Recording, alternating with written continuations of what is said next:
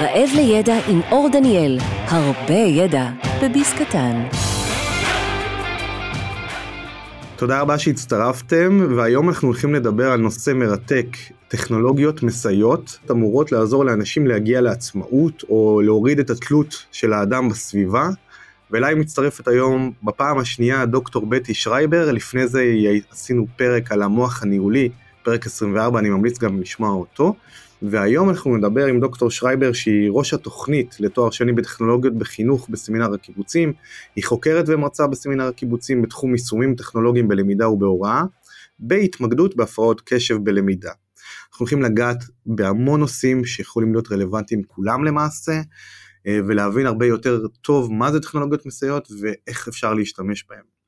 אז תודה רבה דוקטור שרייבר שהצטרפת אלינו שוב. תודה על ההזמנה אור, אני מאוד שמחה להיות פה איתך היום. את רוצה אולי גם להגיד שוב בשתי מילים קצת על עצמך למי שלא שמע את הפרק הקודם? בדרך כלל אה, באמת השם הוא טכנולוגיות מסייעות, אבל אה, השם באנגלית זה Assistive Technology, באסיסטיק זה פסיב, אז אני אוהבת לקרוא לזה טכנולוגיות סיוע. אה, אז איך הגעתי לתכ... בכלל לתחום הזה של טכנולוגיות סיוע?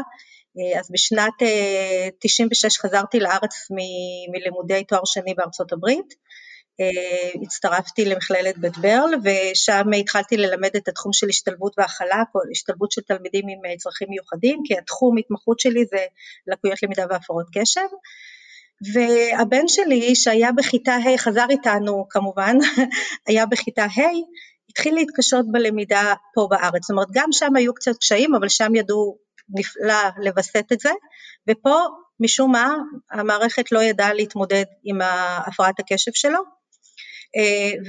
והייתי כל כך חסרת אונים כי ידעתי באבחון שעשו לו בארצות הברית שהוא מכונן ופה המורה אמרה שכנראה לא יצא ממנו הרבה, הוא לא קרא, הוא לא כך השתתף בשיעור.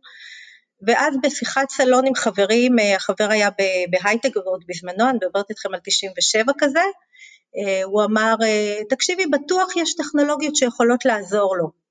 וזה נראה לי קצת מופרך, אבל פתאום אמרתי, אולי, אולי, כי אני כבר כן השתמשתי קצת במחשב, כבר הייתי בתוך העניינים של טכנולוגיות, והתחלתי לקרוא, התחלתי לקרוא וגיליתי את המאמר שהוא המאמר הבסיסי ביותר היום בתחום של Assistive Technology אה, בנושא של טכנולוגיות מסייעות והעולם נפתח לי והחלטתי שאת התזה, הייתי צריכה לעשות השלמת תזה לדוקטורט, את התזה אני אעשה בנושא של טכנולוגיות סיוע בהנחיית דוקטור אורית חצרוני באוניברסיטת חיפה והתחלתי לחקור את הנושא הזה.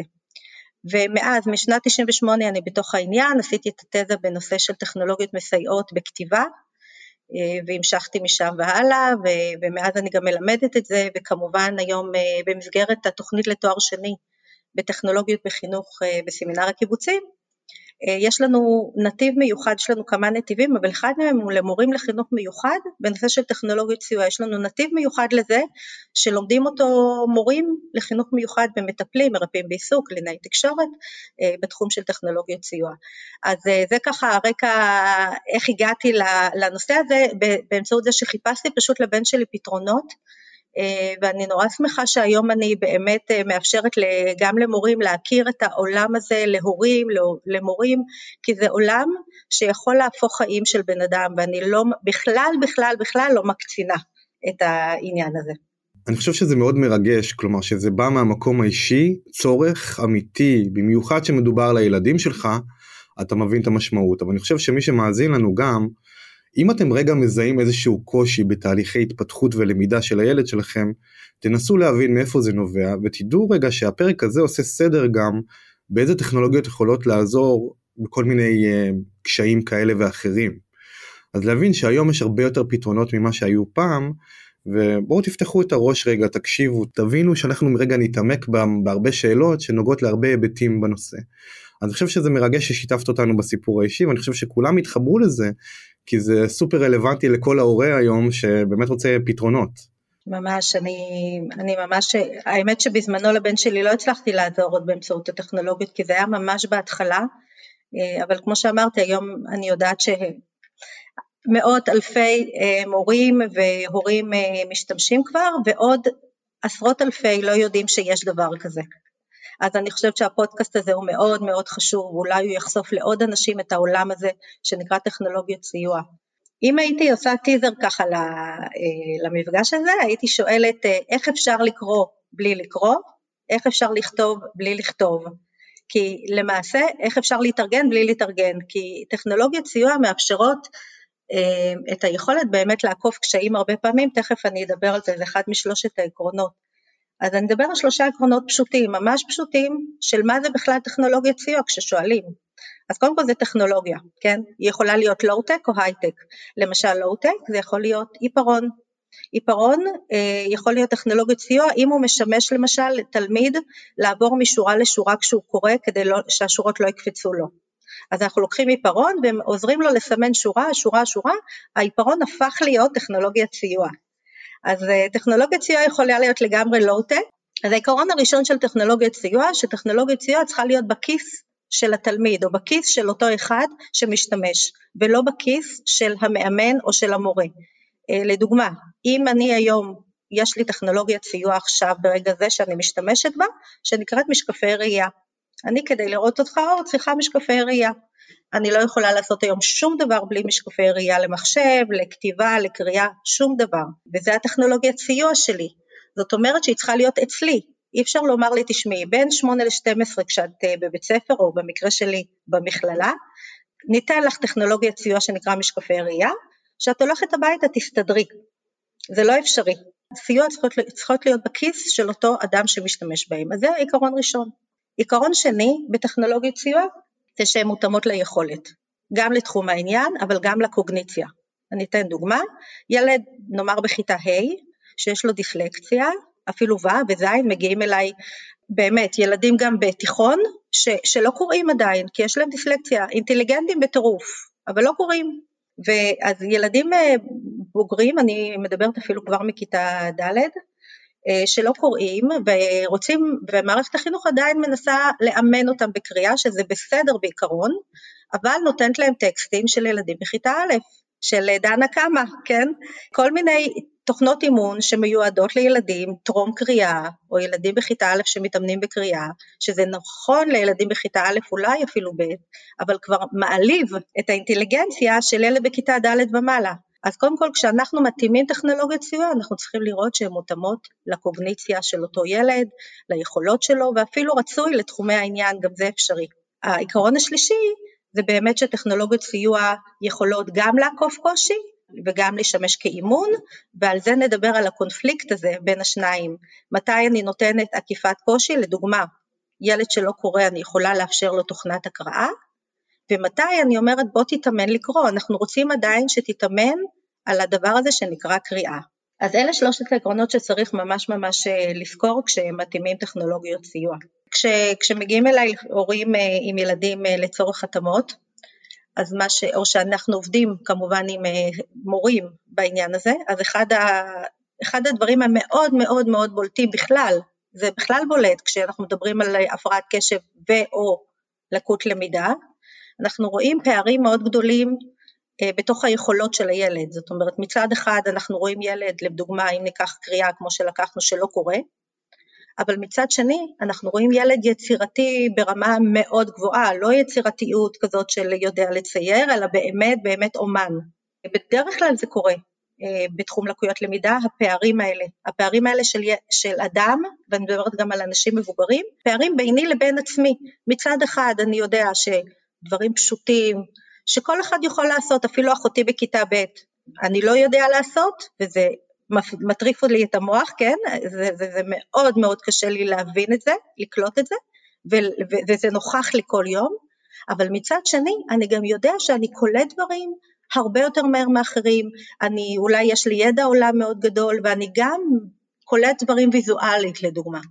והתאמה ליכולת זה היכולת להבין איפה, להתחיל ממה במה אני טוב, מה היכולות שלי, איפה, איפה היכולת שלי, וקודם כל להתאים טכנולוגיה לשם. ואז בדרך כלל ילדים אומנותיים, חזותיים, וזה קורה לי לא מעט בדרך כלל, אה, זה מאפיין לא מעט ילדים עם דיסלקציה אה, מגיעים, והדבר הראשון שאני מסתכלת באמת זה על יכולת היצירתית, ואז ההתאמה הראשונית שאני ממליצה זה לעבוד עם, אה, עם תוכנות גרפיות, בתלת מימד, יש היום תוכנות חינמיות יפהפיות מצוינות, ואחר כך ללכת אה, ולעבוד עם מדפסת תלת מימד. אז קודם כל זה, זה טכנולוגיה שמותאמת ליכולת, זה היכולת שלי לפתח את מה שכבר קיים ומפותח ולתת לזה עוד פוש ועוד פוש כדי שבאמת יהיה אי של יכולת מאוד מאוד מבוסס שמקבל גם הרבה תמיכה מההורים, מה, אה, מהסביבה. אתה מכיר את הילדים שמציירים בשיעור והמורה אומרת להם אסור? זהו, זה, זה, זה, זה בדיוק מה שאני רוצה להעביר no no גדול. ילד שמצייר בשיעור, לתת לו לצייר בשיעור. כי אם תגידו לו שהוא לא יכול לצייר, הוא לא יקשיב לכם יותר, אולי להפך. אז אה, אלה הילדים שבאמת חייבים לעשות משהו עם הידיים, הם מאוד חזותיים, הם מאוד צריכים לעבוד פשוט עם הידיים ולהעסיק את עצמם. אה, אז זה דוגמה להתאמה ליכולת. אני אתן עוד דוגמה להתאמה ליכולת. אז אם ילד למשל יש לו דיסלקציה והוא לא קורא, אז הוא יושב בכיתה, וזהו, אין לו מה לעשות שם. אני גם רוצה להדגיש שילד שיש לו דיסלקציה, אה, ושוב, אני מדברת על דיסלקציה, לא על הפרעת קשב, זאת אומרת, לקות בקריאה, והוא קורא משובש, והוא לא מבין את מה שהוא קורא, אבל אם נקריא לו את הטקסט הוא יבין מצוין, אז פה אני מתחברת ליכולת, אני אומרת אוקיי, פה הוא לא קורא, אבל אם אני מקריאה לו, הוא מבין, יש פה הבנה, אפילו הבנה גבוהה, אז התחברתי ליכולת ואני אומרת אוקיי, מה אני יכולה לתת לו כטכנולוגיה שתתחבר להבנה שלו? אז אנחנו הולכים פה לתוכנות הקראה, יש היום כמה תוכנות הקראה, לפחות שתי אפשרויות ממש טובות להקראה. Uh, התוכנה הטובה ביותר לדעתי שקיימת היום היא נקראת תוכנת אלמה רידר 2, גבוהה אבל היא בתשלום לא גבוה, אבל יש כמה אפשרויות. א', למורים יש חיבור לתוכנה, כל מורה היום בחינם מתחבר לתוכנה בסיסמה של משרד החינוך, אז מורה יכול בכיתה לאפשר לילד להשתמש בתוכנה עם שם המשתמש שלו, זה אפשרות אחת, ואפשרות שנייה זה באמת, אה, אני תכף אדבר על תקנת הנגשה פרטנית, זה לאפשר לילד לקבל מחשב עם תוכנת הקראה, אפשרות שלישית שבית ספר מן הסתם ירכוש כמה תוכנות הקראה שזה באמת הוצאה לא גדולה. אה, לדעתי זה must שכל בית ספר יהיה לו כמה מחשבים תוכנות הקראה, זה בסיס של הבסיס. ואז אנחנו באמת הולכים פה על היכולת, הילד מבין, יש לו תוכנה, היא מקריאה לו, היא גם מראה לו דרך אגב, בזמן שהיא מקריאה היא מראה לו איפה השורה, אז הוא גם עוקב עם העיניים, גם עם האוזניים, אם שמים לו אוזנייה זה גם מווסת את הקשב, ויש לנו פה באמת לופ של אה, קריאה, מה שמאפשר לילד בכלל להתחיל ללמוד לקרוא. כי ילדים בכיתה ד', ה', ו', שמנעו מהם את זה עד היום וממשיכים לאמן אותם באה, בא, גא, דה, לא מאפשרים להם לקרוא, מונעים מהם לפתח את הקוגניציה שלהם. אז ילד שנחשף פתאום לטקסטים, או רואה, שומע, גם מאמן את הקריאה שלו באותו זמן. דוקטור שרייבר, אני רוצה רגע לעצור, אני רוצה לחזור אחורה דווקא. כן. טכנולוגיות מסייעות יש להם כמה שמות, יש להם גם טכנולוגיות של התאמה, התאמתית, שזה Adaptive Technology, יש גם טכנולוגיה מפצה. כלומר, הטכנולוגיות האלה בעצם עוזרות לנו למלא את החוסרים שאנחנו לא מסוגלים, שהחוסרים האלה או הפיצויים האלה זה בעצם לחושים שלנו, אם זה ראייה, אם זה שמיעה, או אם זה איזשהו יכולת לארגן מחשבות, או דיסלקציה, או הפרעות קשב, ריכוז, כאלה ואחרים. אז בעצם זה, זה המטרה המרכזית של הטכנולוגיות. נכון. עכשיו, את דיברת גם על, על העקרונות שבעצם אומרות לפי קריטריונים מסוימים איך אפשר באמת להתייחס לזה, אבל את יודעת, בן אדם שלא מבין את זה ומקשיב לנו, איך אנחנו נוכל לתת לו אולי איזה אנלוגיה או איזה מטאפורה אה, לבן אדם שמנסה ללמוד אבל לא מסוגל בגלל שיש לו איזושהי אה, מוגבלות והוא אולי אפילו לא מודע אליה. איך, איך נוכל להסביר את זה למישהו שלא, שלא מבין את זה? אני לא יודעת אם זה מטאפורה, אבל אני אתן דוגמה שחיה אצלי המון המון המון שנים, לפני המון שנים. תלמיד שלי, אחד התלמידים שלי היה יואב קריים. קריים היה נציג אה, ועד הנכים, אה, יואב הוא בחור מכונן אה, שמתנהל על כיסא גלגלים ויש לו גם שיתוק מוחין אבל גם, גם הפרעת קשם, גם דיסלקציה, גם כל, you name it, מה, ש, מה שכתוב בזה יש לו. ויואב היה סטודנט שלי ורצו לתת לו מבחן בעל פה, כי באמת הוא לא יכול לקרוא והוא לא יכול לכתוב והבחור חכם בטירוף, ואז הוא מתקשר אליי, הוא קבע עם המרצה, המרצה קבע איתו בקפיטריה, שזה כבר לכשעצמו לעשות מבחן בקפיטריה, בוא נאמר שזה לא המקום האידיאלי לאדם עם הפרעת קשב, גם אם הוא בעל פה, ושאל אותו שאלה ו... וכזה, הוא התחיל לענות ואמר אוקיי בוא נעבור לשאלה הבאה, התחיל לענות אוקיי. עכשיו מה, מה אני רוצה להראות פה? קודם כל מדובר פה באדם מאוד חכם, אבל לא רואים את זה, פשוט לא רואים את זה. עכשיו כשהוא מתנהל בתוך כיסא הגלגלים, אנשים רואים כיסא גלגלים, ורואים אדם, הוא לא קורא, הוא לא כותב, למעשה רואים איזושהי חבילה לא ברורה של אדם, אוקיי אין לו יכולות אני אעזור לו, אני אעשה לו את זה בקפיטריה, אני אשאל אותו כמה שאלות כדי להראות שאני מתייחס אליו, וזהו, ואני אתן לו איזה 70-80 ואני אלך הביתה. באמת הוא נתן לו, נדמה לי, 70 ומשהו בזמנו, ו- ואז יואב, דיברנו, והוא אומר לי, אני פשוט לא מבין את זה. למה שלא ייתנו לי ללמוד כמו שאני, ללמוד כמו כולם, כמו כולם, אבל בדרך שלי. ללמוד כמו כולם בדרכי שלי, זה, זה מוטו שמוביל אותי. זה אומר שאם אני רוצה לקרוא, אני אקרא כמו כולם את הטקסט בדרכי שלי. הדרך שלי היום זה תוכנת הקראה.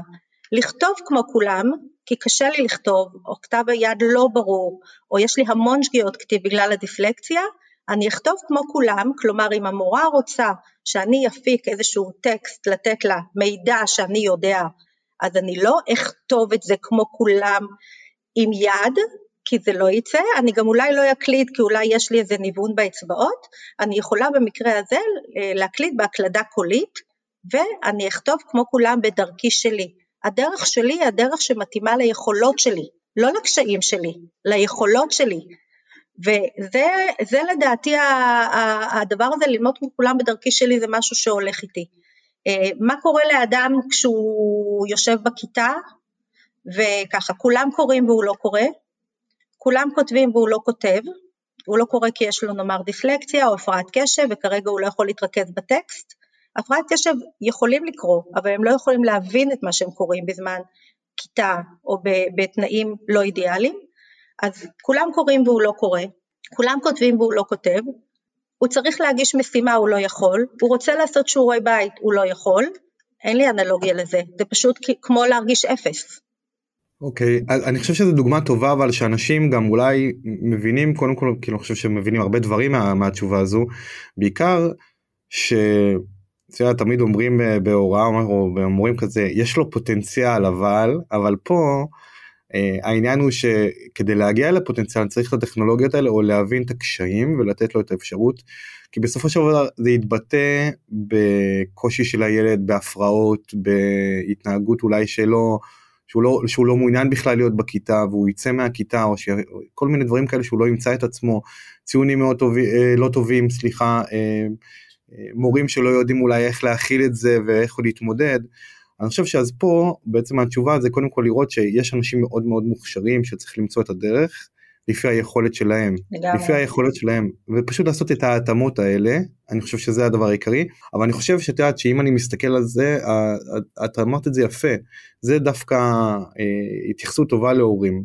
הילד שלכם, דמיינו את הילד שלכם חס ושלום, כן, מקווה שלא זה, אבל דמיינו אותו יושב בכיתה, והאותיות מסתבכות לו, יש לו איזושהי, הוא לא מצליח לקרוא והוא מתוסכל מאוד מזה והוא כן רוצה להרגיש שייך. הוא רוצה לכתוב והוא לא מצליח לכתוב כי יש לו קושי בכתיבה. הוא רוצה לקרוא והוא לא מסוגל להתרכז בשורות, הוא לא מסוגל להתרכז בסדר. דמיינו איזה הרגשה נוראית זאת לחיות עם זה. ממש. שבעצם יכול להיות שאתה יהלום, ב... אבל אתה, אתה לא יודע שאתה יהלום, כי אתה לא מלוטש. ויש פה הרבה בעיות אה, שצריך להתייחס אליהן במיוחד באיך שאנחנו רואים ולהבין מאיפה הקושי נובע ולמה בן אדם מתנהג כמו שהוא מתנהג ואני חושב שזה המסר המרכזי אני חושב שזה כן משרת את המטרה של השאלה התשובה שלך. לגבי, את יודעת, אם אנחנו מסתכלים על זה ברחב, אה, אין היום בכל בתי הספר, אולי אני טועה, את כל טכנולוגיות הסיוע שצריך. אז מה עושה ילד כזה שהוא יושב בכיתה רגילה וללא טכנולוגיות סיוע? אני, זו שאלה נהדרת וחשובה כי היום יש מה לעשות בעניין הזה וזה חשוב שאנשים ידעו, אבל דקה לפני זה אני רוצה להתייחס גם לשאלה הקודמת בעניין של נאמר יואב ישב בכיסא גלגלים אז התייחסו אליו כמו אדם בכיסא גלגלים, מה זה כמו אדם בכיסא גלגלים? החברה אין מה לעשות, היא עדיין נמצאת עם דעות קדומות, עם כל מיני מחשבות של, של פעם, אה, לא יכולים, אתה יודע שאדם הולך עם כיסא גלגלים ולידו יש מישהו, בדרך כלל מסתכלים על המישהו הזה שעומד לידו, אפילו אם זה מטפל, יושב שם אדם על כיסא גלגלים, לא מסתכלים אליו, הוא יודע את השפה, הוא יודע לענות, אבל לא מסתכלים עליו כי הוא יושב על כיסא גלגלים. מה אני רוצה לומר? שאצל יואב רואים, רואים את הלקות כאילו, מה שלא נכון, רואים את הלקות, רואים אותו בכיסא גלגלים, יואב הוא דוגמה, כן?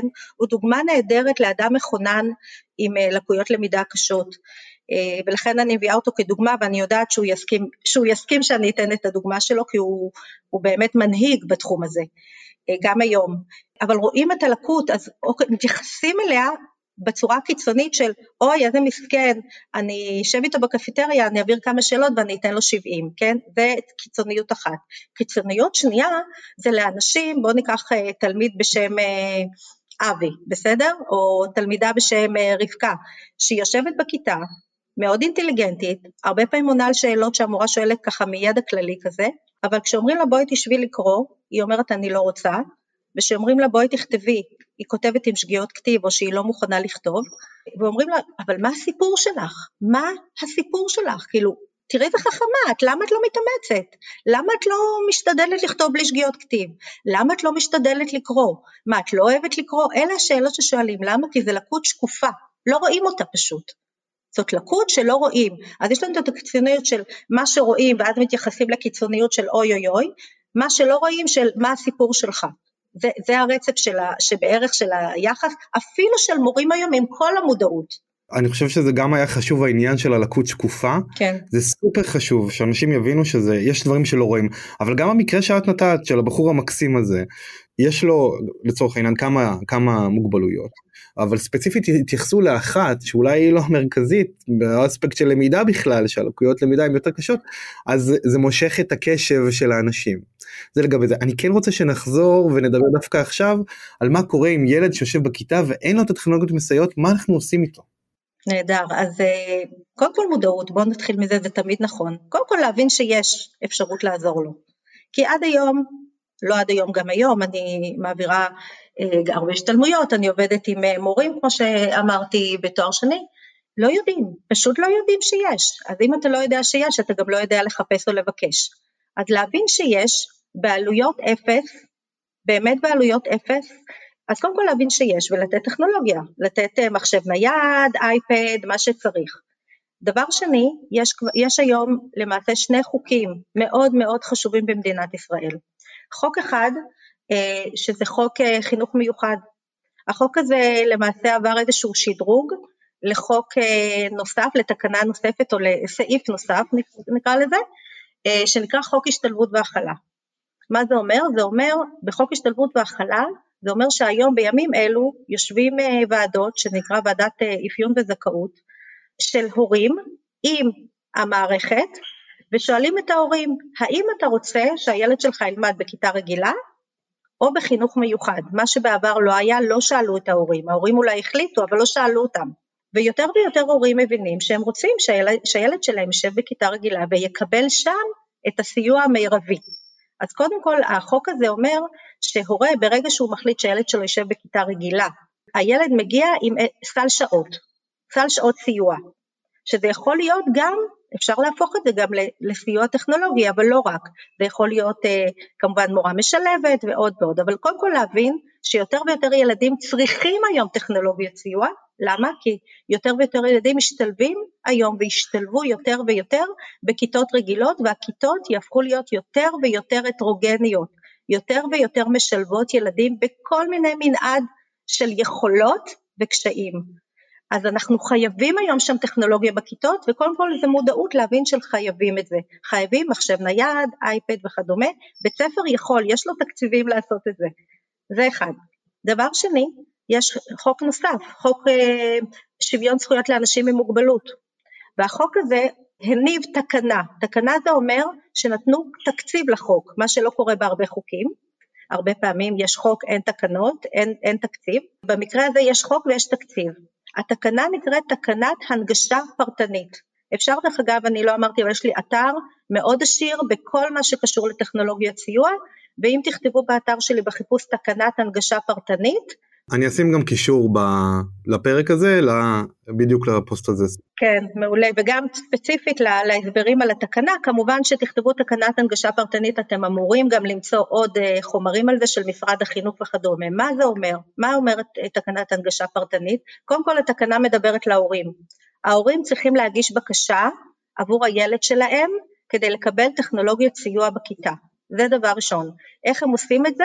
יש טופס שהם צריכים למלא ולהגיש אותו, תשימו לב, למועצה המקומית או לעירייה של אזור מגוריו של הילד. אם אני גרה בהרצליה, אז הטופס מוגש לעיריית הרצליה.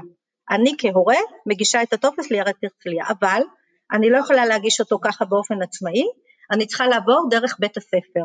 זאת אומרת שאני ניגשת לבית הספר, אני אומרת תקשיבו, אני הורה, אני שמעתי שיש תקנת הנגשה פרטנית ואני רוצה אה, למלא ולבקש עבור הילד שלי טכנולוגיות סיוע. ואני רוצה שתעזרו לי לחשוב איזה טכנולוגיות מתאימות לו. צוות בית הספר אמור, קודם כל הוא אמור לפנות להורה, כן? בעיקרון להגיד בוא יש לך תקנת הנגשה פרטנית בואו בוא נראה, זה לא קורה כמעט.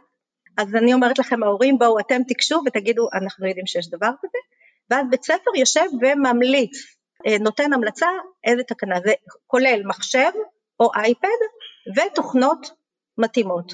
כמובן שהמערכת לא מקלה, על העניין הזה, צריך, חייבים אבחונים, זה ברור, ואבחונים מאוד, כמה שהם יותר קיצוניים יש יותר סיכוי לקבל את זה, אה, אם זה אוטיזם, אם זה מוגבלות שכלית, אם זה לקות למידה מאוד קשה, יש סיכוי טוב יותר, אני מכירה הורים שיש לילד שלהם דיפלקציה וזה ולא קיבלו, אה, אני מקווה שהמערכת לאט לאט תתחיל להבין שאין לה ברירה והיא חייבת, חייבת, חייבת לתת לכל ילד שצריך טכנולוגיית סיוע. אבל מה שחשוב לומר, שברגע שהילד מקבל זה שלו, זה לא של בית הספר, זה אישי שלו. נכון שבית הספר יכול להחליט, והרבה פעמים זה קורה, שהטכנולוגיה תישאר בבית הספר, כמו שאמרתי, שמשקפי הראייה יישארו בבית ספר, ומשעה שתיים כבר אין לו טכנולוגיה, אה, לפעמים כדי לשמור על הרכוש, אה, וזה עצוב, אבל אם יש לו למשל אה, כן שם משתמש לתוכנת הקראה, ויש לו, אם הוא מקבל את התקנה, הוא יכול בבית להשתמש גם בתוכנת ההקראה מהמחשב בבית. אז חשוב מאוד להבין שיש דבר כזה. חוץ מזה בית ספר באמת, היום בתי ספר מקבלים מהעיריות אה, מחשבים, אה, אם זה אייפדים או מחשבים ניידים, הרבה פעמים הם סתם עומדים ולא משתמשים בהם, הרבה פעמים יש להם שימוש רב, זה תלוי בבית הספר, אבל להבין שבתוך המחשב הזה צריך להיות טכנולוגיית סיוע. הטכנולוגיית סיוע היחידה באמת ש, שאולי עולה כסף זה אלמה רידר, וכמו שאמרתי לכל מורה יש שמשתמש בחינם, ויש עוד טכנולוגיית סיוע להקראה, וזה חשוב לומר. אם, אם uh, יש, ויש היום לכל אחד אופיס uh, 365, מערכת החינוך נכנסה לאופיס 365, ויש OneNote, שזה המחברת, מחברת OneNote, בתוך המחברת OneNote יש הקראה. הקראה לא רעה בכלל, די טובה אפילו, אז, uh, וזה בחינם. מעולה. תקראו את החוקים האלה, תבינו מה מגיע לילדים שלכם, אה, ובאמת תפעלו כמה שיותר בצורה מיטבית כדי לחתור להשיג להם את זה וכמה שיותר מהר. ואני אגיד האמת עוד משהו, אם צריך בזמן הזה שעד שאתם תשיגו תשלמו על זה, תשלמו על הדברים הספציפיים שיכולים לעזור לילד עד שתמצאו את הפתרונות, עד שיממנו לכם את הפתרונות, כמובן ב- לפי היכולת שלכם. אני רוצה רגע להבין את ההיקף של, ה- של העניין. כמה מהאוכלוסייה צריכים טכנולוגיות מסייעות? אז קודם כל השאלה היא כמה מאובחנים, כי אה, כן, זאת אומרת כמה מאובחנים. עכשיו במדינת ישראל יש אה, אבחון יתר, אנחנו יודעים את זה, בעיקר, בעיקר בתחום הפרעות קשב, אה, בלקויות למידה אין אבחון יתר. מי שיש לו דיסלקציה זה מאוד ברור באבחון אם יש לו או אין לו, אי אפשר לטעות פה.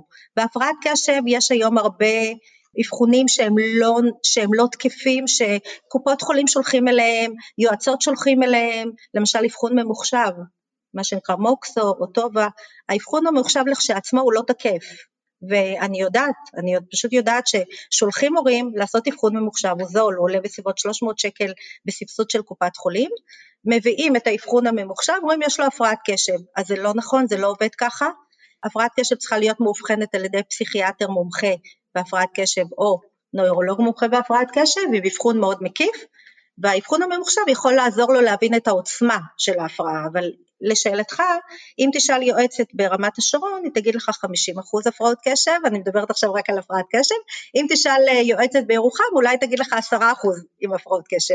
לכן אנחנו יודעים שיש פה משהו לא מבוסת, אבל באופן כללי, הספרות, אני אדבר על הספרות ועל הסטטיסטיקה. אז uh, הספרות אומרת שבתחום לקויות למידה והפרעות קשב, אני אקח את זה ביחד, למרות שזה שונה, אבל נאסוף אותם, uh, כי לפעמים יש גם וגם, בהרבה מקרים זה גם הפרעת קשב וגם לקות למידה, uh, אז יש לנו משהו כמו עד 15% מהאוכלוסייה בספרות. בפועל, לפחות 20%. לפחות 20% מאובחנים. אה, זה אחד, ויש לנו גם מבחונים נוספים של אוטיזם, אוטיזם ספקטרום דיסאורדר, של מוגבלות שכלית, של הפרעות נפשיות, אה, של עיוורון, של חרשות, אה, לקות שמיעה או לקות ראייה גם, וכל אלה ביחד, אם אנחנו ניקח את האוכלוסיות האלה ביחד, אנחנו מדברים לפחות, לפחות על 30 אחוז באוכלוסייה, שיש להם ו/או לקות למידה, הפרעת קשב, ו/או לקות ראייה, לקות שמיעה וכדומה, אה, ועוד אה, לקויות נוספות, אז יש לנו בהחלט, בהחלט אחוז גבוה מאוד, ואני מדברת על תלמידים שאחר כך הופכים להיות מבוגרים, הם יושבים גם היום, כל אלה, כל מי שאמרתי יושב היום בגונים, יושבים ולומדים, צריכים לקרוא מניואל, מניואל שנותנים להם של תוכנה חדשה, או לעבוד מול אקסלים, או כל מיני דברים שאדם צריך לעשות בעבודה שלו, ואם יש לו לקות למידה או הפרעת קשב, זה ממש ממש מקשה עליו לעשות את זה. אז אה, גם אני הולכת פה לעולם התעסוקה, להבין שזה לא נגמר בבית ספר ו/או באוניברסיטה, באוניברסיטה יש התאמות, בסדר? יש אפילו התאמות של טכנולוגיות הרבה פעמים, אה, ברוב המקרים, אה, אבל פתאום מגיעים לעולם התעסוקה וכל ההתאמות נעלמות שם. צריך להבין שזה ממשיך גם לאורך החיים, גם לעולם התעסוקה, תוכנות הקראה אפשר להשתמש, אדם צריך גם להגיד לעצמו, אם אדם בוגר אומר רגע, קשה לי לקרוא, אז מה אני יכול לעשות בשביל עצמי? קשה לי לכתוב, מה אני יכול לעשות בשביל עצמי? איזה טכנולוגיות קיימות? אני חושב שזה מעולה שהדגשת את זה גם שזה לא נגמר שם, זה לא נגמר במשרד החינוך וזה לא נגמר באקדמיה או באוניברסיטה, כאילו באוניברסיטה או במכללה, זה לא נגמר וזה ממשיך איתנו לאורך החיים. זה לא הופה הנה ולא צריך להתמודד עם זה. אני חושב שזה משהו משמעותי כרגע שעולה. אני חושב שהמספר גם 30% מהאוכלוסייה מראה שיש פה משהו גדול וענק שצריך להתייחס אליו אולי יותר. כמעט אחד מכל ארבעה חמישה אנשים שצריך לתת להם יחס מיוחד וצריך לתת להם בעצם אפשרות אפשרות להוריד את התלות בסביבה מה שנקרא לאפשר להם אה, לעשות ולהיות בדיוק כמו כל אחד. אני חושב שזה משמעותי ואני חושב שגם האחריות היא לא רק על בן אדם עצמו לזהות את זה בעצמו ולהבין איך להתמודד, אני חושב שהאחריות היא גם לאפשר את זה בארגונים עסקיים בהמשך, אה, שיהיה בעצם אחריות ארגונית, אה, תאגידית, שבעצם אמורים לקחת את זה בחשבון ולשלב את זה במהלך העבודה. אני כן רוצה רגע שנקפוץ ו... וניתן באמת סקירה על איזה סוגי טכנולוגיות מסייעות יש ואולי להתייחס לכל החושים ולפתרונות עבורם. מעולה. אני אדבר גם תוך כדי על המתח בין אה, טכנולוגיה לצורך אימון לבין טכנולוגיה לצורך עקיפת קושי. למה זה מתח? כי המתח הוא בזה שכשילד יושב בכיתה ולמשל לא מחשב, יש לו בעיה בחישובים. בגלל או הפרעת קשב, זה יכול להיות בעיה בחישובים, כי בגלל הפרעת הקשב קשה לו רגע להתמקד בפעולה המתמטית, או בגלל דיסקלקוליה, מה שנקרא, שזה לקות בחישובים. הוא יושב בכיתה, הוא יכול להבין למשל מה זה אחוזים, להבין את הרעיון של מה זה אחוז בהנחה, כן, 20 אחוז הנחה, הוא יכול להבין איך לחשב באופן כללי אחוזים ומה המשמעות של אחוזים, אבל הוא לא יכול לחשב את זה, ועכשיו יש לנו פה מתח, רגע, אם אני אתן לו מחשבון, אז איך הוא ילמד מה זה אחוזים, אנחנו צריכים ללמד אותו, אם הוא לא יודע את לוח הכפל, מה פתאום שאני עכשיו אתן לו מחשבון לחשב אחוזים, הרי הוא קודם צריך לדעת את לוח הכפל, והוא בכיתה ה' או ד', ואני אומרת no, no more, כאילו בואו, שנייה, תנו לו מחשבון כשהוא צריך לחשב אחוזים, כי הוא צריך להבין את המתמטיקה, זה לא משנה לי עכשיו אם הוא לא יודע כמה זה שלוש כפול חמש, תנו לו את המחשבון לחשב, וזה מבחינת עקיפת קושי, ובמקביל תנו לו אפליקציות שהוא יעבוד איתם חמש דקות כל יום, עשר דקות כל יום,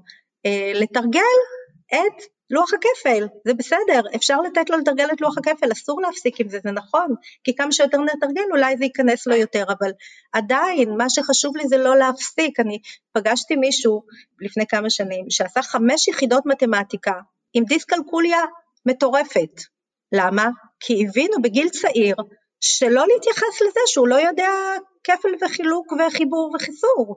ידעו בגיל צעיר לתפוס את זה ולהגיד רגע ניתן לו מחשבון בגיל צעיר, המחשבון בכיס שלו, זה עיקרון ראשון של טכנולוגיית סיוע, עיקרון שני יש לו יכולת הבנה, הוא יכול להבין מתמטיקה, נלמד אותו מתמטיקה וניתן לו את זה בכיס. אז, אז אה, זה דוגמה, עכשיו חישובים יש היום גם, אם הזכרתי את ה-OneNote, ב-OneNote אפשר היום להכניס נוסחאות של חישובים, אז אפשר היום להשתמש במתמטיקה, בחישובים, בנוסחאות, אז זה דוגמה ככה לתחום של מתמטיקה.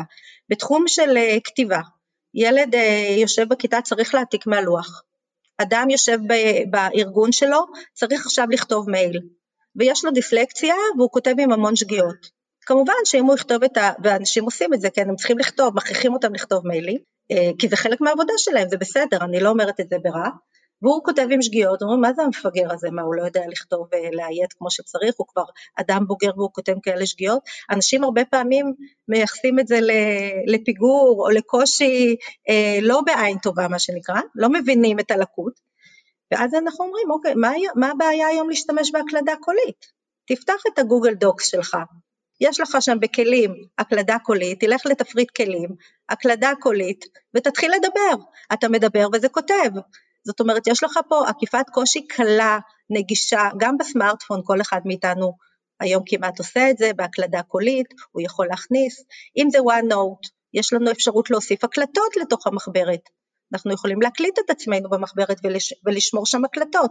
זאת אומרת, יש היום את העקיפת קושי, ואז הרבה פעמים אומרים לי, מה? את רוצה לומר לי שילד בכיתה י', י"א, צריך ללכת לבגרות, כן?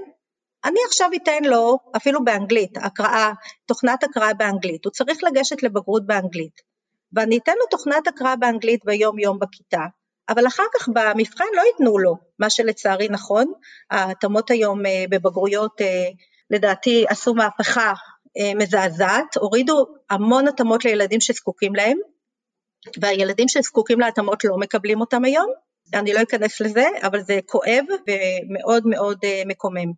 אז ילדים, נאמר הילד לא מקבל התאמת הקראה למרות שהוא צריך, והמורה אומרת, מה, מה פתאום שאני אתן לו הקראה ביום יום של קריאה, של אה, טקסטים באנגלית, הוא אחר כך יגיע לבגרות והוא לא ידע לעשות אותה. אז זה המתח בין איכות חיים למבחנים. אני לא מעניין אותי המבחן, אותי מעניין שביום יום הילד ידע אנגלית, שהילד ידע לקרוא אנגלית, שידע לחפש מידע באנגלית, באופן עצמאי, פשוט ייכנס, תוכנת הקראה באנגלית, מחפש מידע שהוא רוצה וקורא. מבחינתי הוא קורא, מה זה קריאה? קריאה שווה משמעות. אז זה דוגמה, מבחינת אה, לקות ראייה. מבחינת לקות ראייה העדיפות היום באמת זה אייפד, אבל לא רק, אה, גם מחשב היום יש לנו, כמו שאמרתי, התוכנות הקראה, יש גם תוכנות הקראה שהן מיוחדות גם ללקויות למידה, אם זה, אם זה לקויות אה, ראייה, יש הבדל בין לקות ראייה לעיוור, כי בלקות ראייה עוד רואים משהו ואם מגדילים להם, אז הם יכולים לראות את הטקסט, אבל עדיין יש את, ה, את הקושי של הקריאה, אז זה תלוי באמת אם זה לקות קריאה או עיוורון, אם זה עיוורון אפשר באייפד, יש היום תוכנה, בהגדרות האייפד נגישות נפלאה לבעלי לקויות למידה, לראייה וגם אה, עיוורים, אה, אז זה אפשרות אחת. ילדים עם אה, סיפים, שיתוק מוחין, שלא יכולים לכתוב בגלל שהידיים שלהם משותקות ולא יכולים לדבר בהקלדה קולית כי, כי הם לא ברורים בשפה שלהם, עובדים היום עם, עם תוכנה למיקוד מבט. הם מסתכלים על, ה, על המחשב ובאמצעות העיניים הם ממקדים מבט. אה, יש דרך אגב אה, פתרון נהדר של חברה ישראלית, משהו מדהים, חברת אורקאם, ששמים צ'יפ על המשקפיים, ולמעשה הצ'יפ הזה קורא כל דבר לאדם העיוור, גם בסופר הוא יכול לקרוא לו איפה הוא נמצא על המדף ומה כתוב על החבילת אה, חלב וכשהוא פותח את המקרר מה הוא רואה וכשהוא פוגש אדם איך קוראים לו, אז זה גם כן טכנולוגיית סיוע לעקיפת קושי. הרי לא נעשה את האדם עיוור רואה, הוא צריך עכשיו להתנהל בעולם, Mm-hmm. לגבי, לגבי הקריאה הספציפית, אז יש הבחנה באמת בין עיוורים לבין uh, כאלה שהם לקויי ראייה, שבעצם לקויי ראייה יכולים, אפשר להגדיל את הטקסט והם עדיין מסוגלים לראות. אז איזה תוכנות הכי נפוצות בריפוף ובקריאה מה שנקרא ללקויי ראייה ואיזה לעיוורים? אה, ראייה יש לנו magnifier אה, שזה כמו זכוכית מגדלת כזאת. שמאפשרת להגדיל את הטקסט, שוב זה, זה יכול להיות באייפד וגם במחשב עצמו, היום, מה שחשוב היום בכל מכשיר לחפש את תפריט accessibility, את תפריט הנגישות, ובתפריט הנגישות כתוב לך בפירוש, אה, גם פה במייקרוסופט, אה, נגישות לעיוורים, נגישות ללקויות ראייה, נגישות לחרשים, ללקויות שמיעה, זאת אומרת יש לנו אה, בתוך התפריטים ממש לפי סוג הלקות, איך אנחנו באמת מכוונים את המחשב שלנו יש דרך אגב תקנה, חוק, אה, זה אפילו חוק, חוק נגישות באינטרנט. חוק נגישות באינטרנט אומר שכל חברה ציבורית, אם זה רכבת, אם זה אה, בנקים וכדומה, חייבים להנגיש את האתר שלהם ללקויות ראייה, לבעלי קשיים בקוגניציה, אנשים שקשה להם להפרעות קשב, אתה יכול להפוך את המסך שלך למצב פחות עמוס, עם פחות תמונות, רק עם מלל, אתה יכול להפוך את זה לשחור לבן, את הרקע, אתה יכול לשחק עם הרקעים, זה, בכל, בכל אתר ציבורי, תשימו לב, יש בצד סימן של כיסא גלגלים, וזה באמת התפריט של הנגישות. אתם לוחצים על זה ונפתח לכם תפריט נגישות נפלא, אה, ששם אתם יכולים לנווט באמת לפי הצורך, זה בעיקר ללקויות ראייה, לעיוורים, יותר לקויות ראייה, אבל אה, גם אולי לעיוורים חלק מהאתרים, כי זה מקריא. אם זה מקריא, אז זה גם לעיוורים. אוקיי, okay, אז בעצם זה סוגר לנו יחסית את הקריאה, את הקריאה אני חושב, בגלל שיש uh, הרבה התייחסות בעיקר ללקויות uh, ראייה. כן. Uh, אז יש את זה, יש את זה, אנחנו יכולים לראות, גם uh, uh, דוקטור שרייבר ציינה את העניין של ניגודיות צבעים או עיוורון צבעים, שאפשר לשנות את הצבעים של, ה, של הטקסט. עכשיו, מבחינת שמיעה, עכשיו מבחינת שמיעה יש לנו אה, לקויי שמיעה אני מניח, יש גם חרשים לחלוטין. אה, ואני יודע שיש כל מיני תוכנות שאפשר, שיש להם תרגום סימולטני למשל בזמן שעושים שיחה אונליין או שיעור אונליין או כאלה ואחרים. יש פיצ'רים כאלה גם בטימס אה, גם בזום לדעתי יש אפשרות לשלב את זה אבל זה לא ברמה גבוהה. אה, איזה עוד אופציות את מכירה שיש לתרגום סימולטני? אז פה אני קודם כל חייבת לומר שהבשורות ללקויות שמיעה או לחרשים הן פחות טובות מלקויות ראייה. יש לנו סטודנטית בוגרת שלנו שהיא חירשת, היא סיימה בהצטיינות דרך אגב אצלנו, דיברתי איתה ממש לא מזמן אחרי הקורונה, אחרי כל הלמידה מרחוק, היא בעצמה מורה, היא מורה לשפת אה, סימנים, והיא באמת עברה את זה מאוד קשה את התקופה הזאת, אין בעברית, באנגלית זה יותר קל, אבל בעברית יש לנו בעיה מאוד קשה עם תמלול. אז יש תוכנה אחת לתמלול של גוגל. היא נקראת טרנסקרייב של גוגל. בדיוק, ובאמת אה, אם נאמר אה, מישהו מדבר אז התוכנה קולטת את מה שהוא מדבר וכותבת את זה, אבל כמובן זה לא מאוד מדויק והבאג הגדול של זה או החיסרון הגדול של זה שהיא לא שומרת את זה, היא לא שומרת את המלל, זה פשוט מלל אה, באונליין שמועבר, נכתב, מאפשר לחירש לראות מה האחר אומר והתוכנה הנוספת שהיא אה, נחמדה היא לא מוגדרת כטכנולוגיית סיוע, את האפליקציית אחי שמתמללת אה, הקלדה קולי, אה, שמתמללת הקלטות לכתיבה, כי יכולתי להקליט את עצמי בוואטסאפ, זה בוואטסאפ, כן? אני מקליטה את עצמי בוואטסאפ והתוכנה הפכה את זה למלל. יש את Screencast-O-Matic, Screencast-O-Matic, שבעצם היא עולה איזה דולר וחצי לחודש, שזה באמת אה, כלום, אבל יש לה יכולות שאתה מעלה את הוידאו, היא אוטומטית גם בעברית, היא אוטומטית ממפה את כל העברית ושם כתוביות. וואו, צריך, אני לא הכרתי את זה. צריך לעשות, צריך לעשות קצת תיקונים לעברית, זה לא מושלם, אבל זה חוסך 80-90% מהעבודה, ברגע שאתה מקליט את הכל, אה, אתה רק מלא והיא לבד במפה ושמה את הכתוביות, שזה מדהים. זה מדהים, אני לא הכרתי וזה נפלא ללקויות שמיעה כי אני הרבה פעמים אה, מעלה וידאו, יש לי סרטוני וידאו וסרטוני הדרכה ואני הרבה פעמים צריכה את הזמן הזה בשביל לתמלל לעצמי ולכתוב את הכתוביות אה, בעצמי, לא ידעתי, גילית לי ממש משהו גדול ואני הולכת כבר לבדוק את זה אחרי זה. Screencast, נכון אמרת? Screencast-O-Matic. כן, תודה. O Matic. אני רוצה רגע אבל להתייחס, אנחנו, אני חושב שאנחנו דיברנו הרבה על ראייה ושמיעה, אבל יש גם הרבה, את יודעת, איך אני יכול להתמודד, יש טכנולוגיות לקשב? כן, קודם כל קשב ב- בוודאי. אמ, בואו נתחיל, יש כל מיני סוגים של טכנולוגיות לקשב, שוב נדבר על אימון או עקיפת קושי, אה, אז זה תלוי מה הצורך בקשב, קשב הרי זה דבר גדול, נאמר בדיסלקציה אני יכולה להגיד לך שזה קריאה וכתיבה, כן? אז זה מאוד ממוקד, בקשב זה לא ממוקד, זה מתחיל מהשנייה שפתחתי עיניים ועד הרגע שהלכתי לישון, כל התפקודים שלי במהלך חיי. אה, אז, יכול, אז בואו נתחיל שהדבר שמאוד מאוד מפריע לאנשים עם הפרעות קשב זה התארגנות וניהול זמן. ניהול זמן, אני אה, במחקר הדוקטורט שלי גיליתי שאחד הדברים שקשים מאוד לאנשים עם הפרעת קשב, גם לקויות למידה דרך אגב, זה משהו שנקרא אומדן זמן. היכולת שלי לאמוד כמה זמן ייקח לי לעשות משהו.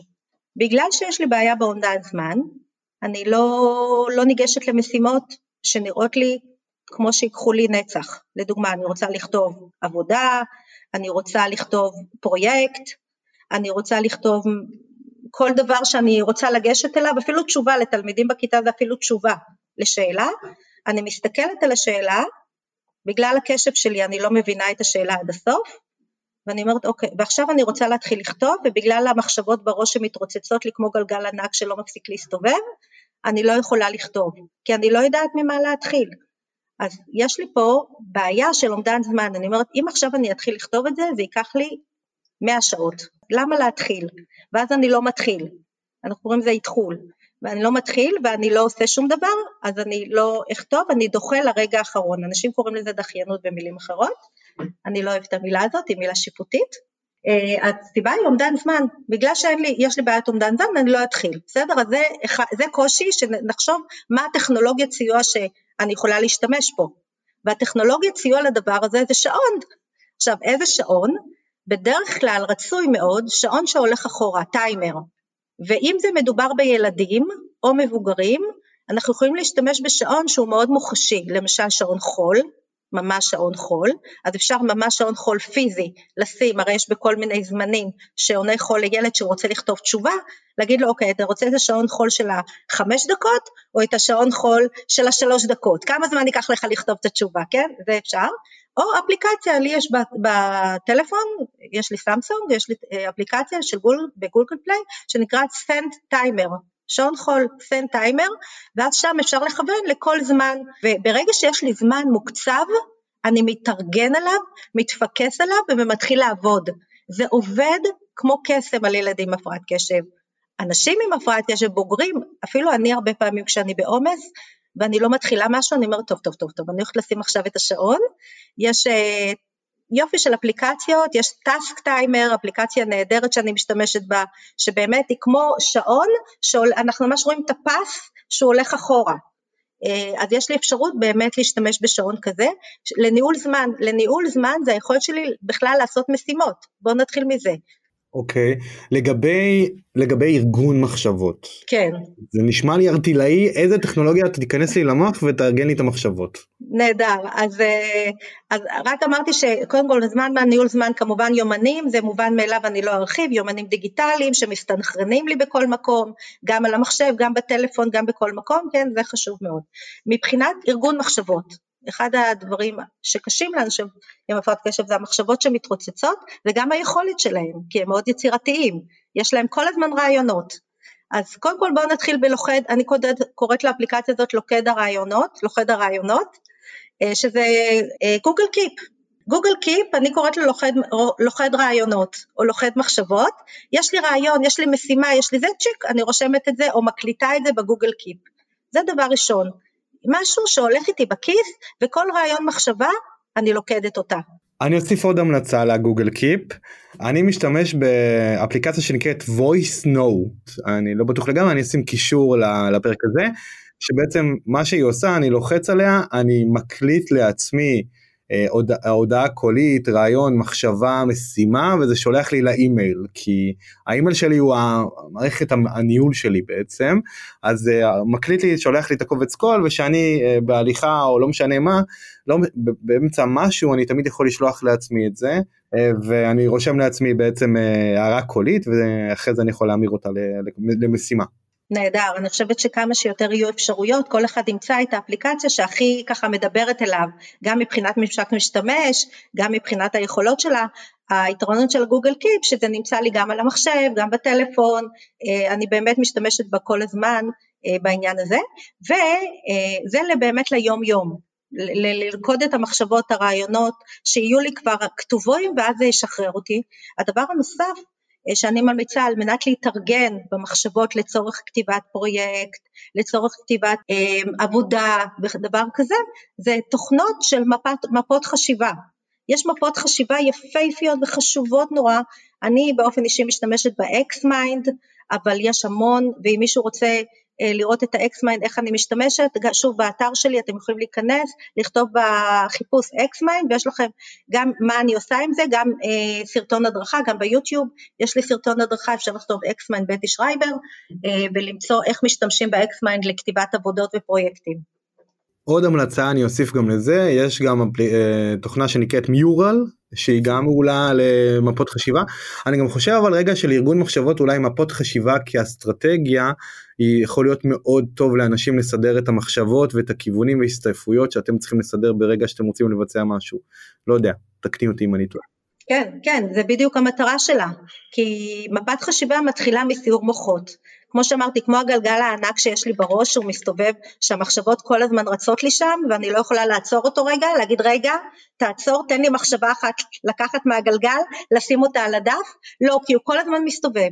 אז מה שאני עושה במפת חשיבה, אני מתחילה מסיור מוחות. אני רושמת את כל הגלגל הענק במפת החשיבה, זה גם נראה כמו גלגל ענק, זה כזה אה, סיור מוחות כזה, ואז אחרי ששמתי את הכל אני מתחילה לסדר את זה לפי איזשהו סדר לוגי, לפי קטגוריות, לפי חשיבות, לפי תחומים, אה, והרבה יותר קל לי להתחיל לסדר את זה, לגרור, למשל אני גוררת משהו אחד לתוך משהו אחר, אני יכולה בתוך זה גם לשים uh, attachment של פייל, כל מיני uh, מסמכים, אם זה PDF, אם זה Word, אם זה מצגות, אם זה כישורים, הכל הכל תמונות, אני יכולה לשים בתוך המפה הכל, והדבר הכי יפה במפת חשיבה שבזמן שסידרתי את זה נוצר לי Outlines, יש לי בצד את הייצוג החזותי בצורת ייצוג מילולי של רצף של רעיונות שיש לי לפי, כמו שאני סידרתי את זה, לפי רצף לוגי.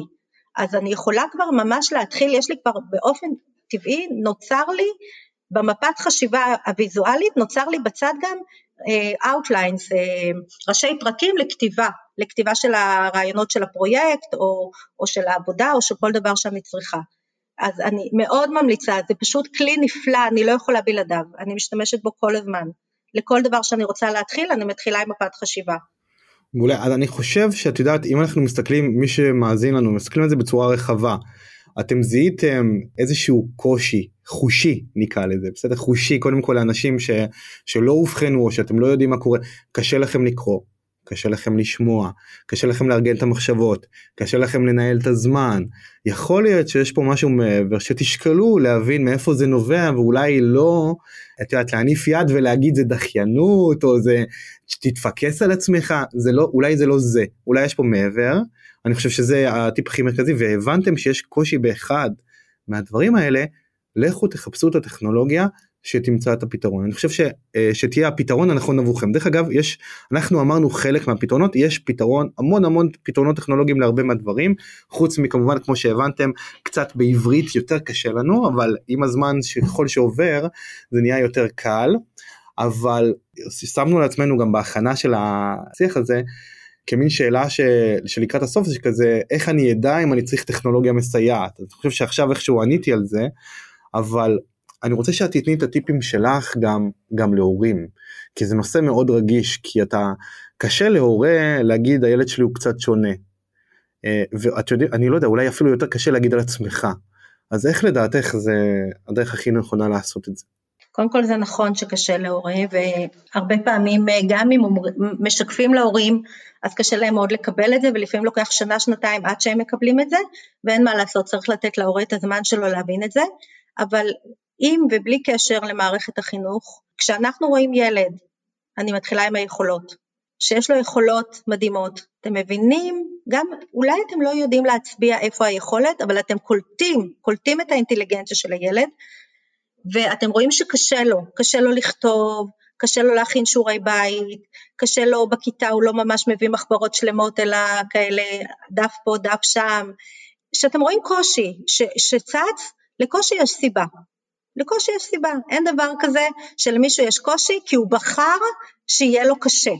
כמו שאמרתי נדמה לי בתוכנית הקודמת, בראיון הקודם, אם הייתי יכולה לשים שלטי חוצ, חוצות, כל ילד רוצה להצליח, זה מה שהייתי עושה, אם היה לי אפשרות, כל ילד רוצה להצליח, אין דבר כזה שילד ירצה שיהיה לו קשה. אז אם קשה לו, אז גם אם אתם לא יודעים את הסיבה, תסתכלו ספציפית, אני אומרת את זה גם למורים, מה, אין לו אבחון, בסדר, אין לו אבחון, אבל את רואה שקשה לו, אז תני לו פתרון בינתיים, אנחנו לא צריכים לחכות לאבחון, ההורים לא רוצים לקחת אותו לאבחון, אוקיי, אבל האחריות שלך שהוא ילמד בכיתה, ולכן היכולות שלנו היום הן מאוד זמינות, גם בעברית, יכולות נהדרות, לתת לילד גם אימון באמצעות אפליקציות, אפליקציות לקריאה, אפליקציות לכתיבה, אפליקציות לאימון בחישובים, אפליקציות יפהפיות יש היום אה, שאפשר לשים לו בסמארטפון שלו, ואפליקציות לעקיפת קושי.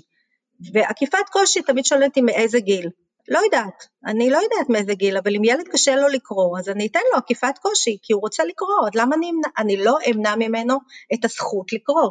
וילדים מונים מהם את הזכות לקרוא עד, כיתה, עד כיתות גבוהות, זה, זה מטריף אותי, באמת, החוסר, העמימות הזאת של קודם אנחנו נלמד אותו לקרוא, אחר כך ניתן לו עקיפת קושי. אז זהו, אם קשה לילד, תחפשו איפה הקושי, אבל תחפשו בעיקר איפה היכולת. תתאימו את הטכנולוגיה ליכולת, אם זה הבנה, הבנת הנשמע, אם זה יכולת הבעה טובה בעל פה, אז ניתן לו הקלדה קולית או הקלדה במקלדת אם, אם הוא יכול להקליד, אה, נלמד אותו הקלדה אוטומטית, הקלדה עיוורת, באמת לחפש את היכולות ולשם אה, להתאים את הטכנולוגיה, אתה אמרת קודם שיש כל מיני שמות לטכנולוגיה, Adaptive Technology, כל השמות האלה, הגג שלהם זה טכנולוגיית סיוע והן אומרות באמת דרך שלושת העקרונות, הטכנולוגיה בכיס של הילד צריכה להיות מחוברת ליכולות שלו וצריכה להיות גם אימון בצד עקיפת קושי ולא לא לשכוח את זה, זה לא משנה אם זה בבית או בבית הספר. אבל פה רגע עולה גם, את יודעת מהעקרונות, אני חושב רגע לפני שאנחנו נסגור, עולה גם קושי במתח הזה. מתי, את יודעת, יש תחומים אפורים, לא הכל שחור לבן, מתי אני עוקף את הקושי ומתי אני מאמן. כי ברגע שאני מחליט לעקוף, קשה לחזור ללאמן.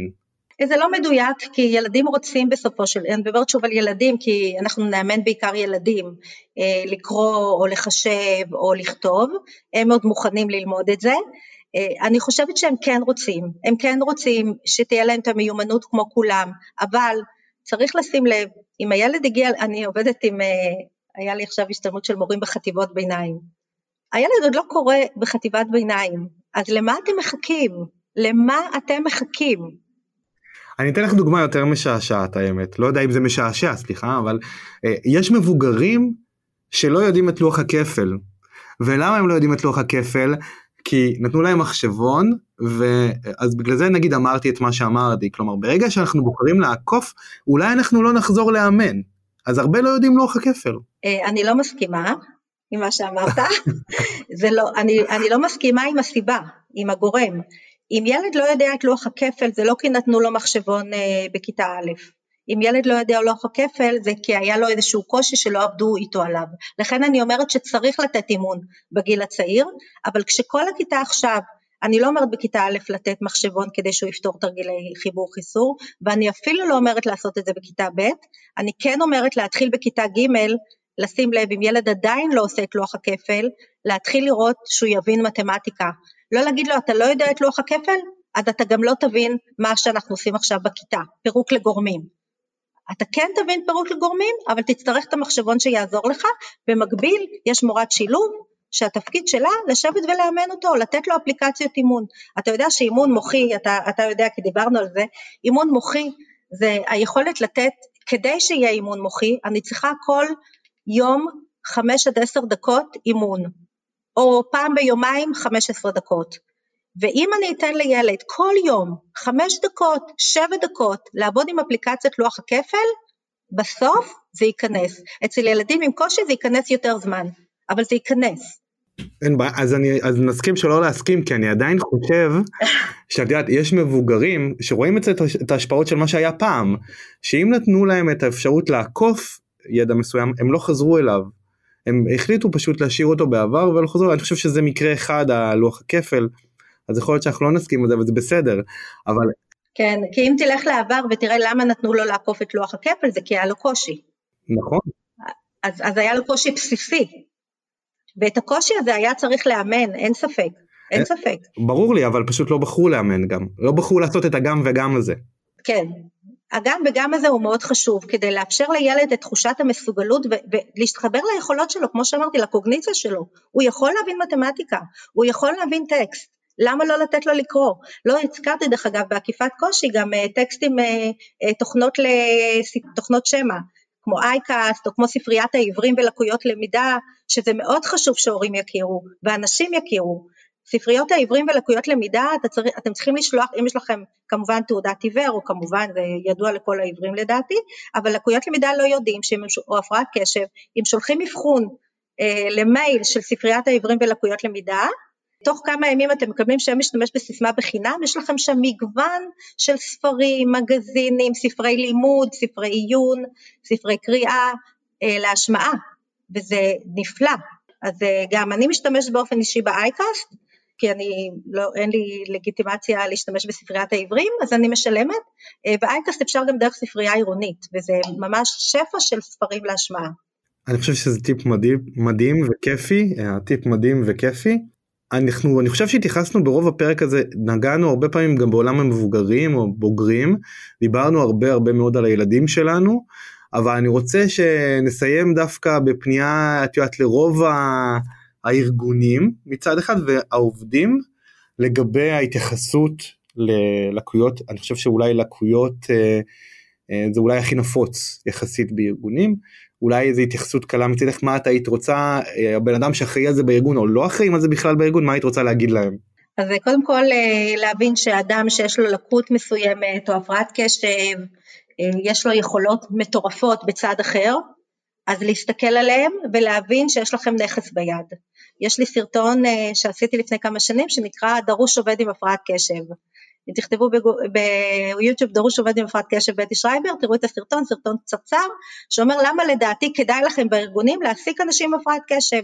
יש להם יכולות מטורפות. מצד שני, יש להם גם קשיים מאוד בולטים לעין. הקושי יותר בולט מהיכולת, אה, לשבת מול מסך, לסכם, אה, אחר כך להביא איזשהו אה, באמת דוח, דוח של מכירות או דברים כאלה, לקרוא מניואל, וכמו שאמרנו, אז, אז הטיפ שלי לארגונים זה דבר ראשון שאם העסקתם מישהו, תסתכלו על היכולות שלו ותהנו מהם, תנו לו שם לפרוח במקום הזה של היכולות, ואם יש קושי מסוים אז קודם כל תבדקו. אולי זה לא אחריות שלכם אתם חושבים, זה אחריות של, שלו כי הוא בוגר, אבל אנחנו לא הפסקנו, הרעיון הוא לא להפסיק לתת התאמות גם בעולם התעסוקה, ובכל ארגון יש היום מה שנקרא רכז נגישות, אמור להיות לפי החוק, לפי חוק שוויון זכויות לאנשים עם מוגבלות צריך להיות רכז נגישות, אה, ורכז הנגישות התפקיד שלו להבין מהם הטכנולוגיות סיוע שאני יכול להעניק אה, לעובדים שלי אה, או מנהל משאבי אנוש שכן יכול להתמחות בנושא של טכנולוגיות סיוע וזה באמת לא בשמיים, מה הבעיה להגיד, רגע, אני רואה שקשה לך, אתה כמה ימים כבר לא, קורא, לא נותן לי את ה... לא קראת את המנואל שנתנו לך, או אתה לא מפיק דוח, ואנחנו רואים שיש לך יכולות מטורפות במכירה, בוא, או שנושיב לידך מישהו כמה שעות, זה גם טכנולוגיית סיוע, אחת לחודש, אחת לשלושה שבועות, מושיבים שעתיים מישהי או מישהו שישב ליד, לידך או לידך, ויעזרו לך להפיק את הדוח הזה, כי קשה לך לשבת מול אקסל. או באמת לתת תוכנות אה, עוקבות קושי של כתיבה. אני לא יודע לכתוב, יש לי שגיאות כתיב, תעבוד עם הקלדה קולית, תעבוד עם, אה, עם מישהו שאחר כך יעשה לך הגעה, אני לא יודעת, אבל כן לא, לא להפסיד את העובדים האלה, זה מה שאני רוצה לומר. אתם מפסידים יכולות, כי המוח מפצה, הרי אם יש לי קושי, יש לי יכולת מטורפת בצד אחר, אני רואה את זה במבחני אינטליגנציה. אני קוראת מאות או אלפי מבחני אינטליגנציה כדי לתת התאמות של טכנולוגיות, גם בדוקטורט שלי עשיתי אה, את הקריאה של מבחני אינטליגנציה, זה מטורף לראות יכול, פערים. אתה רואה מכוננות, פשוט מכוננות אצל האנשים האלה, אבל קשיים כל כך גדולים שתמיד קל לנו לראות את הקושי ולא להכיר במכוננות שלהם. אני חושב שזה מדהים מה שאמרת, כל מי ששומע חייב לאמץ את זה, גם ארגונים, אני חושב שזה משמעותי. אני רוצה גם רגע לשתף במשהו קטן שלי קרה. אני הרי עובד עם מומחי תוכן בארגונים, אז היה איזה ארגון שעבדתי בו, מהנדס, שהוא אה, נחשב עילוי, באמת. הוא יודע לפתור את כל הבעיות, הוא רואה מרחבית, הוא מבין ה... איך לפתור את הדברים. ואני נדרשתי למפות איתו כל מיני תהליכים כדי להכין ספרי הדרכה וכדומה, מדריכים, אה, והוא היה מומחה התוכן שלי. והוא כל הזמן היה, אה, הייתי שולח מיילים מפורטים של דברים שאני צריך, כל מיני דברים שהתחלנו לעבוד עליהם, והוא או שלא היה עונה, או היה שולח תשובה מאוד קצרה. ואני זוכר שהתעצבנתי עליו תקופה רצינית, מה זה התעצבנתי? וואלה, רציתי לחנוק אותו, את האמת. כי יש דברים שמאוד דחופים. בצדק, זה באמת מרגיז. בדיוק, ואז הגעתי אליו, אמרתי אני אעשה איתו שיחה, אני כבר פגישה, נעשה שיחה רגע להבין איפה זה יושב, כי המטרה של כל המיילים האלה לחסוך הרבה ישיבות. ו... ועשינו שיחה והכל, הוא נפתח קצת ואמר על כל מיני קשיים שיש לו מבחינה של הכתיבה וביטוי בצורה של כתב, אה, ושהוא מעדיף שפשוט לבוא ולעשות איתו שיחה קצרה על דברים שצריך, ו... ואין בעיה, כל מה שצריך ייפתר. וזה באמת מה שעשינו, שינוי פשוט, שמנו רגע, ללא טכנולוגיה רגע בצד, אלא יחס אישי ו- ו- ועניין ו- ושיח, מצאנו את הדרך לעבוד ביחד בצורה הרבה יותר טובה, ווואלה, בחיים לא יצא לי לתקתק דברים יותר מהר מאשר עם אותו בן אדם, וגם לימים הפך להיות בין החברים הטובים עד היום, ש, שבאמת מאוד מעריך אותו, אבל אני מבין עכשיו את הקושי שלו. ואני חושב שאת יודעת, אולי זו דוגמה, אולי לא דוגמה לטכנולוגיה מסייעת, אולי אבל גישה מסייעת. גישה מסייעת בהחלט, וגם היום נאמר היית יכול אה, היום לדבר איתו בוואטסאפ וידאו, זאת אומרת להקליט לו וידאו, הוא יקליט לך וידאו, אתה, כי, כי לראות, תבין אנשים אם יש הפרעת קשב הוא רואה מלל מלל מלל על המסך, זה באמת משהו שמרתיע מאוד אנשים כאלה. והראש שלו יכול לעבוד הרבה יותר טוב באמת אם ניתן לו עקיפת קושי. חבל שהוא לא ידע לדרוש את זה לעצמו. זה בדיוק המקום שהייתי רוצה שבסוף זה יגיע, שאדם יבין על עצמו וידע לדרוש, להגיד, תשמע, אתה כותב לי מלל כזה, קשה לי לקרוא, בוא תקליט לי את זה בווידאו. פשוט. אז זהו, זה היה אחד הדברים, את יודעת, יש אנשים שיודעים לדרוש את זה, יש אנשים שיודעים להגיד לי, אור, תשמע, זה עמוס לי, אני לא, לא מבין, בוא, בוא נעשה 1, 2, 3, מה אתה צריך? אבל הוא לא ידע להגיד לי בדיוק את הצורך שלו, ואני חושב ש... ששם אז נפל לי האסימון שאני צריך להיות רגע יותר רגיש לדברים, למה עונים לי פחות או לא זה, וזה לא יושב, זה לא יושב דווקא על, על משהו מקצועי וזה לא יושב על יחס אישי, זה יושב על משהו שלא תלוי בכלל בנו, לא חושב, לא, לא חושב שזה תלוי בנו בכלל, תלוי בו. לא, זה תלוי באישיות שלך, שאתה הבנת שיש, רגע, אני אשב שנייה לדבר איתו, אני אשב שנייה להבין. יש פה את היכולת האישית שלך, הרגישות האישית שלך להגיד, רגע, אם הוא לא עושה את זה, אולי יש סיבה, אולי אני אבין אותה גם.